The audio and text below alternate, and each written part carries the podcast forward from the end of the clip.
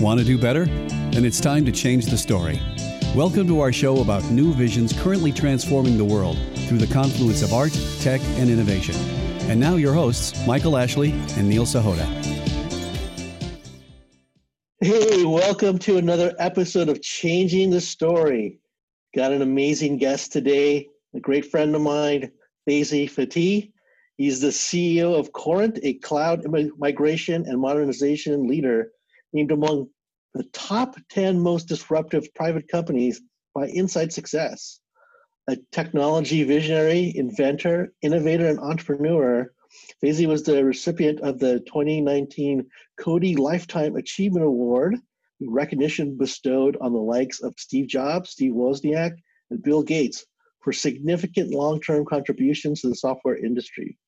A Silicon Valley veteran, he has given talks at Harvard, Wharton, Stanford, Caltech, and UC Irvine, as well as industry events around the globe, including keynotes titled Inspiring a Culture of 10X Innovation and Entrepreneurship Within the Global Corporation and the Democratizing of SaaS, which is Software as a Service. Hey, Faisy, welcome to the show. My pleasure. Absolutely. Good to see you here. Thank you, Faisy. So Faisy is a visionary. What is the story that you would like to bring to the world? Yeah, the story I want to bring to the world is disrupting the most disruptive industry in the world. And that is disrupting the software industry and turn it into a service industry. How about that? You're disrupting this disruptor, is that right, Faisy? How are you doing that? Disrupting the most disruptive the most disruptive industry in the world, that's been software. No industry in the world, to the best of my knowledge, has had such a disruptive effect in the world as the software industry. And as Steve Jobs said, if you want to disrupt something, go after something big. Or do you want to go after something small? It's like, I don't want to major in minor things, so major in major things. So we decided to disrupt the software industry. The decision was free. And then the actions, we thought it's going to take 3-4 years. It's been over 15 years, but guess what? All indications are we are succeeding. And to demystify this, as we know, the software industry has been around for a few decades. Unlike the hardware industry that was disrupted about 4 times, including with the Intel Inside model and with the cloud model, software industry has never been disrupted. To the best of my knowledge and all my friends, we haven't come across something that has disrupted in a classic way the software industry. There have been sustained innovation, improvements, and so on. So according to someone who had a significant role in the creation of Microsoft, this gentleman, I don't know whether he wants me to mention his name or not, his first name is Jim. He said, if what I'm hearing about Corinth, and if you can enable an existing software to become SaaS, software as a service, to efficiently be delivered as a service without any programming. In fact, that could be the first ever disruption in the history of software. And that is exactly what we do. Our platform plugs into any software out there, any B2B enterprise business software. And with an hour, 2 hours of configuration without any programming and coding, that software would become a powerful software as a service and can be delivered as a service in a subscription manner with all the instrumentation, such as multi-tenancy, such as billing, such as metering, such as administrative capabilities. And voila, you have a robust software as a service that for other billion-dollar software as a service companies have taken 5 to even more years to develop. So we developed it, and now we are going to market with it. As a matter of fact, on Thursday, next week, today's what? Today's whatever day it is, next week. It's Thursday too. On Thursday, August 13th, will have a live cast from UCI called Democratizing SaaS with Jim Dubois, the iconic former CIO of Microsoft, and Balid Abu Hatba, the former EVP and the owner of the ecosystem for software developers at Microsoft Oracle. We'll have a nice chat on how we are disrupting the most disruptive industry in the world, and the title is Democratizing SaaS. That's a very good title, by the way. From a media standpoint, I like it. It's very punchy. But let's back up a second for people that maybe aren't as familiar and know what you're talking about. Why, first of all, does software need to be disrupted so much? And what will your model do after next week? How is this going to impact everyday people's lives? Right. So when we use the word disruption, we use it generally, the word disruption is used in a negative context. You know, you're sitting on the beach, you know, sipping some fancy drink, and some bird comes and disrupts your peace and quiet on the beach. We are using the word disruption in the most kind and human way. We are disrupting something for better, such as antibiotics disrupted people dying from infections. Mm-hmm. That was a disruption. Metformin saves millions of lives because people have diabetes. This is a disruption in a status quo. We use it like an air flight disrupted the travel industry. So we are using it in a kind, gentle way. So why the software industry needed to be disrupted? Because like anything else, we want to improve it significantly as opposed to slightly. And so your question was, how would it impact, right? For example, let me give you a few examples. First of all, there is major misnomers around the software as a service industry. A lot of people think that as long as you can go to the internet and access the software, therefore it's software as a service. Software as a service was coined around Salesforce.com, which was a B2B enterprise multi-user software, as opposed to an app on your iPhone that you check the weather, for example, every 2 minutes to figure out what is going on.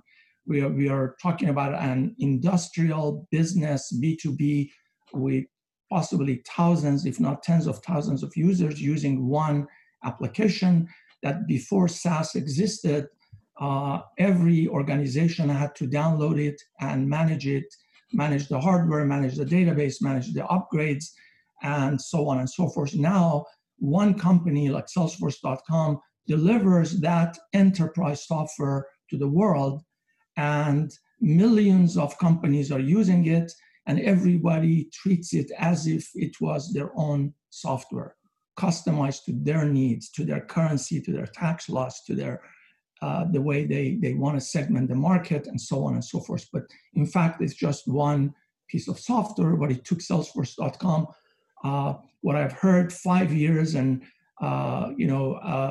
tens of millions of dollars to build the engine to deliver this great software to the world. So one idea is, why not separate the as-a-service capabilities from the software function itself? The same way that databases were introduced to the world, and before databases, people were programming the data structures into their program using COBOL or Fortran or Pascal. And the data structure class, as I remember in my master's degree in software architecture, was a class. If you passed it, you made it, you graduated. If you didn't pass the data structure, you would have a different career. So that was the decision point. And then the databases came, and that entire data structure class, in a sense, went away, or only people who wanted to design and develop a brand new database, as opposed to using a database, had to take that class. Right. So that's basically the notion of, now people can build applications without building the data structures. They just plug in a database, and it gives them all the capabilities to manage their data. The mm-hmm. same way for app servers. Before app servers were created, every application had to program one by one all the interactions with the internet. Now you have an app server. You don't have to do it. You just plug it in and use it. The same with, it's ridiculous to say, but the operating system. There was a day there was no real operating system before Windows, before Linux, and people had to directly relate their application through assembly code to the machine. An operating system became a layer between the machine and the program. Mm-hmm. So the idea was, what if we built a layer that abstracted all the capabilities for delivering a software as a service? Let's call it SaaS ops, SaaS operations, the same way that operating system was, the name was coined. So, and then make it available to everyone. Instead of spending years and tens of millions of dollars to building an efficient, scalable, fully instrumented layer to deliver your software as a service like Salesforce.com did, and it does in other companies who achieved billion-dollar plus revenues and so on, why not we build it once and allow any software publisher, developer to plug into that layer? Mm-hmm. And one example is, for example, MIFOS, Microfinance Open Source. This software was designed and developed with the support of IBM and VMware in around 2006, 2007 to reflect the Nobel Peace Prize winner, Dr. Muhammad Yunus's idea about microfinancing, mm-hmm. how to give loans to widows, to other people who just needed $10, $20, $50 to start building a business, and over time would pay it back. So IBM, VMware, and later Microsoft Foundation, Dell, HP, Cisco, they all participated in making this software available for the 2.5-3 billion unbanked and underbanked people in the world, mm-hmm. to have access to credit, to banking, and so on, as one of the major root causes of poverty, access to healthcare and access to banking. Except the software, which is free, developed by all these wonderful corporations, didn't take off. Why? Because it wasn't SaaS. Mm-hmm. Every small credit union in a small town in Africa, they had to download it. They have to have computers to download it, to manage it, to upgrade the operating system, to upgrade the database, X, Y, and Z. Yes, the software itself was free and open source. But then how about offering it as a service? So 50, 60 organizations around the world decided to offer it to other people in the region as a service. But centrally, after having all these big corporations, we're talking Cisco, Dell, HP, Bill Gates Foundation, there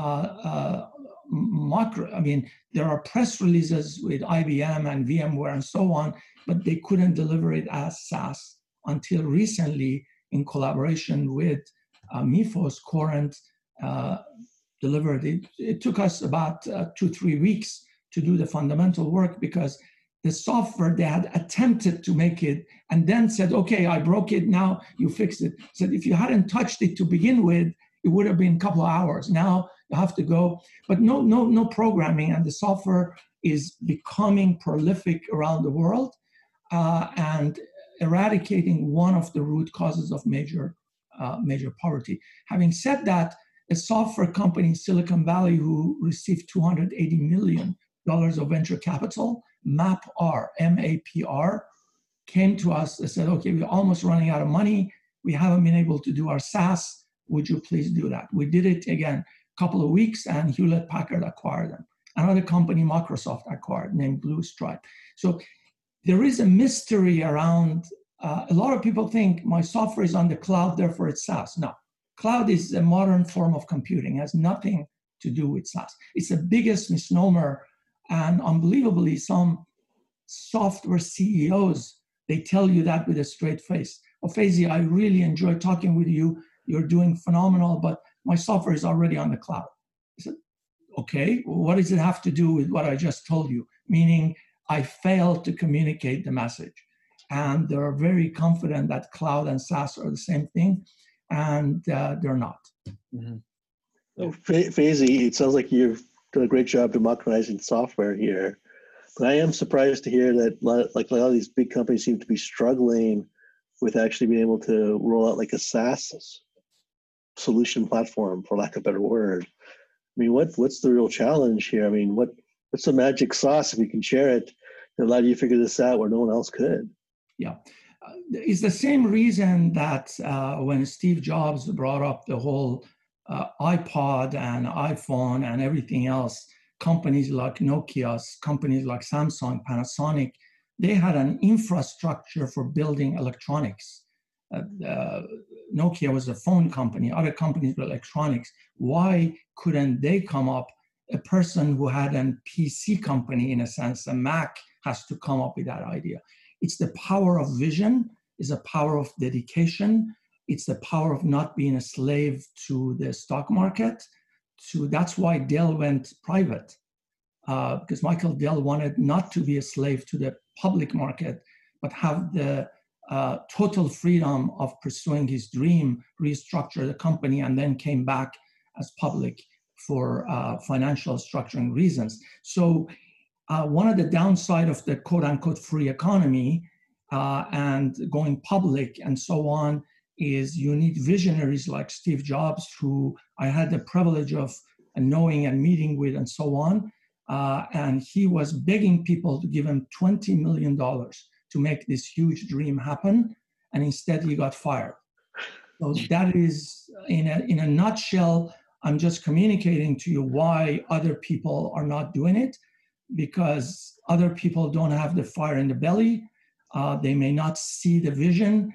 And if they see the vision, it may not be part of their personal vision. And so it's complicated. So let's flash forward. You said you have a big event happening next week. What is the world going to look like after this? How are people going to be able to use this, not just in America, but other countries? How will this impact their lives? Yeah, that's a great question. So one of the beauty of internet is it transcends man-made borders.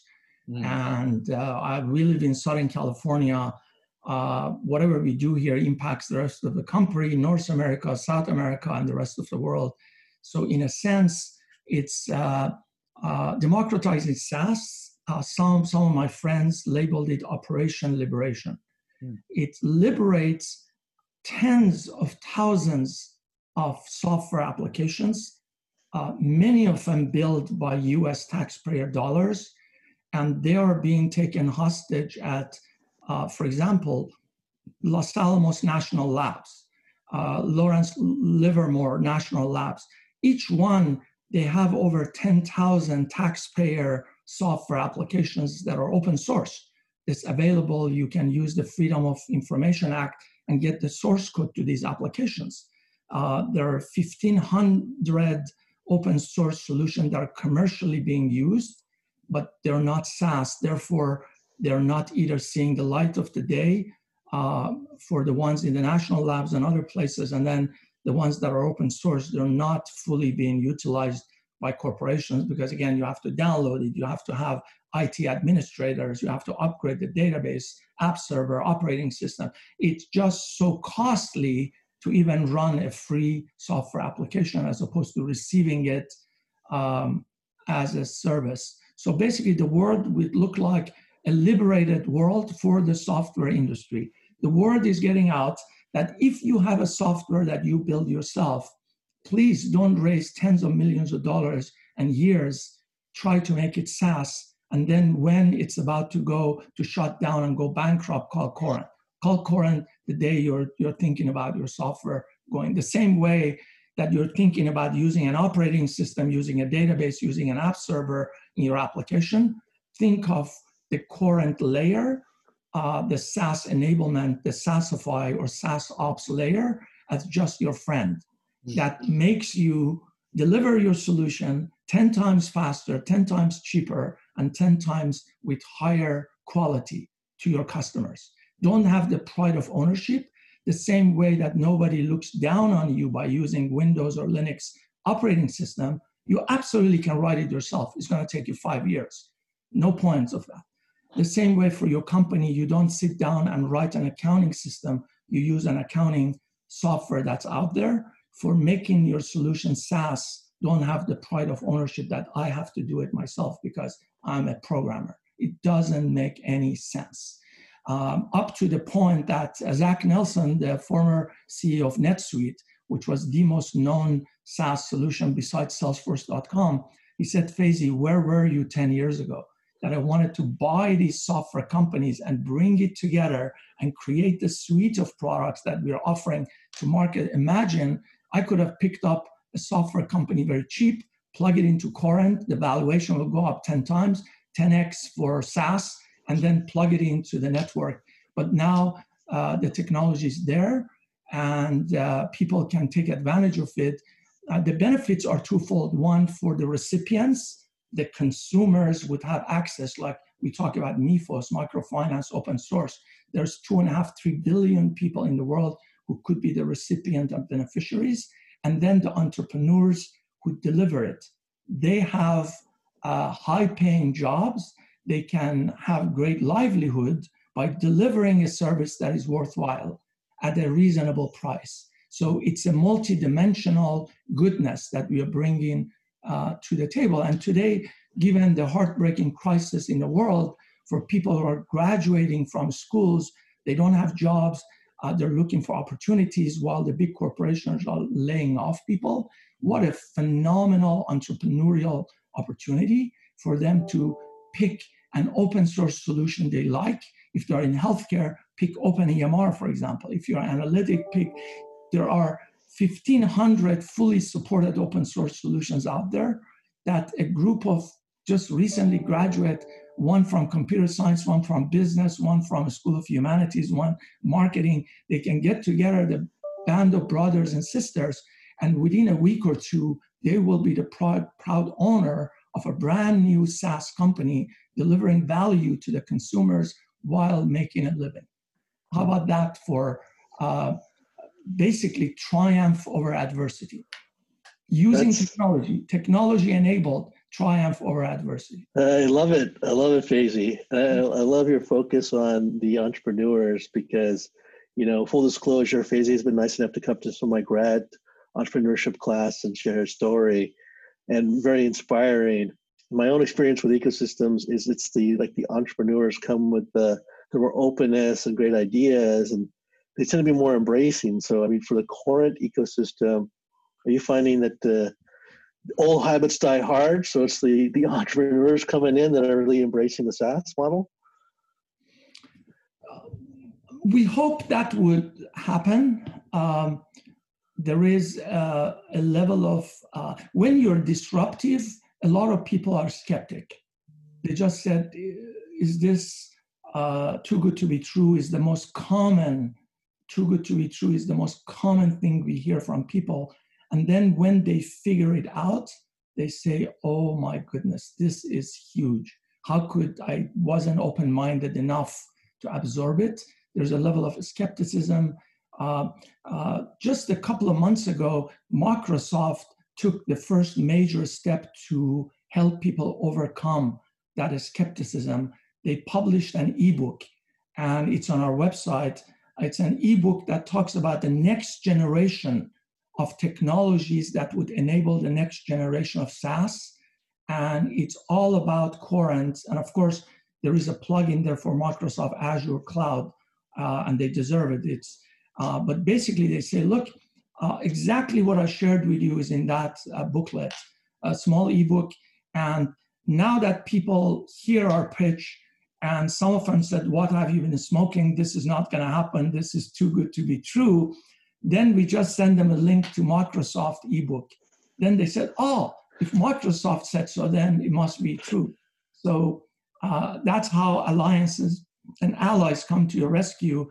And another package we are delivering for people who are skeptic about SaaS enabling or SaaSifying their software. We had to come up with these new terminologies to help us communicate the message. We came up with SaaSify, SaaS Enable, Private SaaS, Corporate SaaS, is the cloud marketplaces are becoming popular. AWS Marketplace, very much like Salesforce, AppExchange, Azure Marketplace. So people said, look, this SaaS enablement thing sounds like a voodoo technology, but I understand I can put my software on a marketplace and people can come buy it, and they take 10 to 20%, and I get the rest.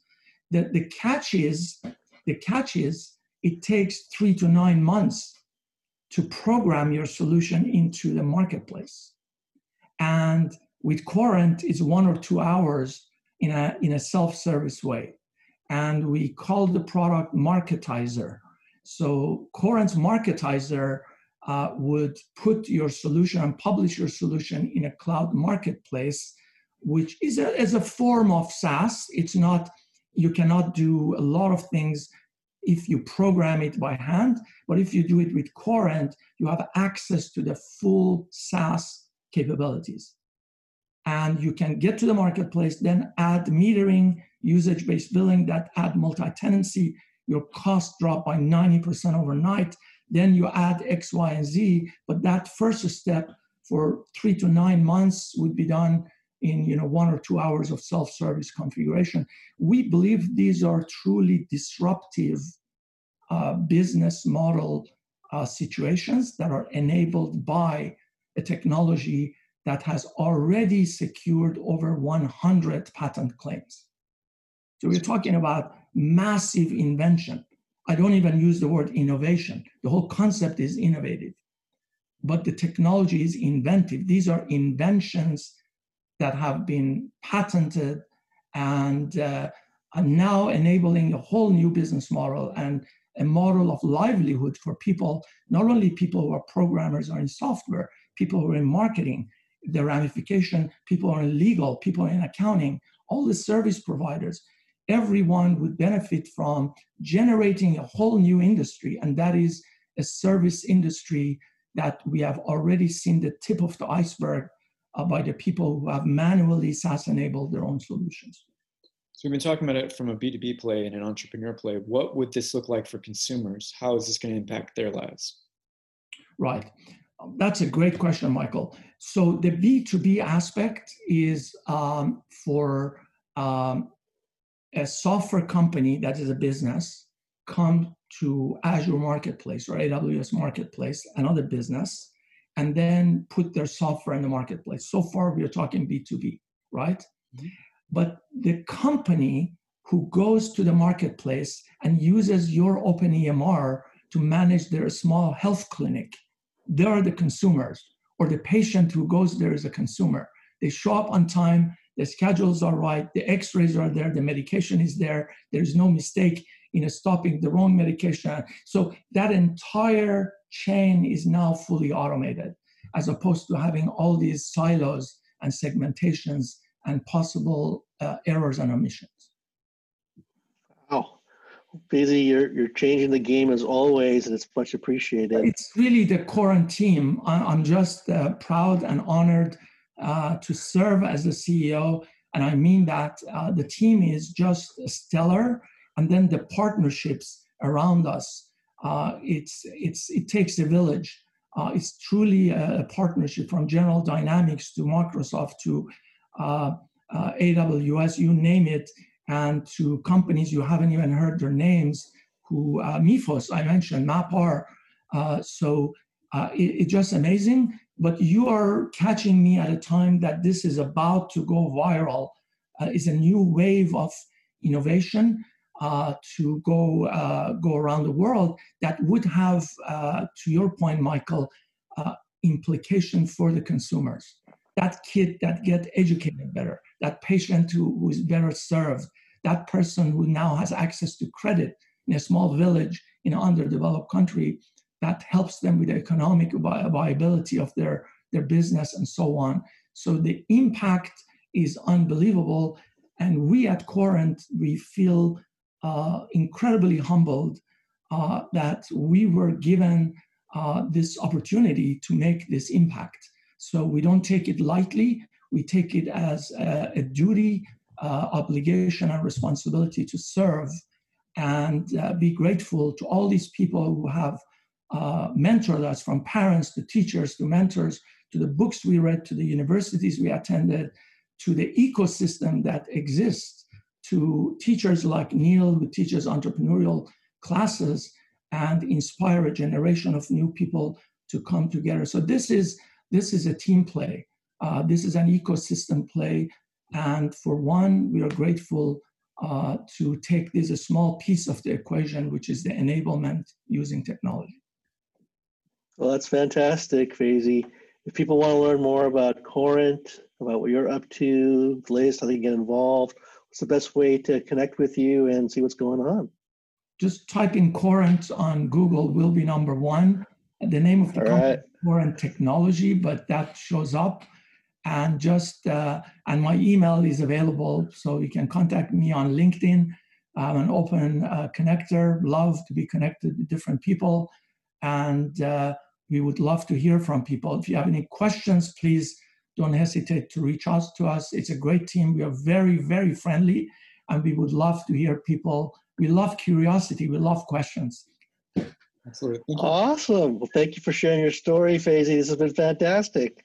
Always a pleasure. I hope to get to see you guys in person before too long. Take care. Stay well. Thank you. Hey, if you like today's show, please remember to hit the like button and leave a comment. If you've been enjoying the Changing the Story podcast series, please subscribe and share it with your friends. Thank you.